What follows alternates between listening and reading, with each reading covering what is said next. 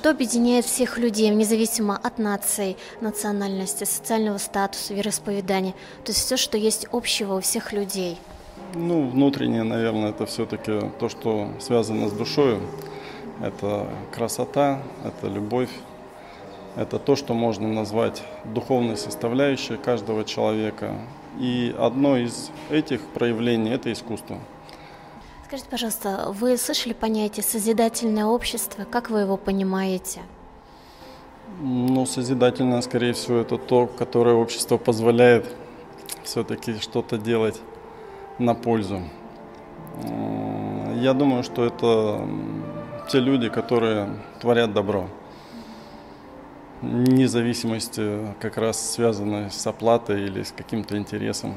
То есть, скорее всего, вот это вот и есть то общество. Скажите, пожалуйста, еще, кто такой настоящий человек и какими он качествами обладает?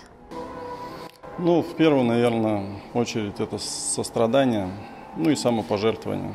То есть это те люди, которые могут видеть этот мир и не высокомерить, те люди, которые могут реально помогать, а не говорить об этом.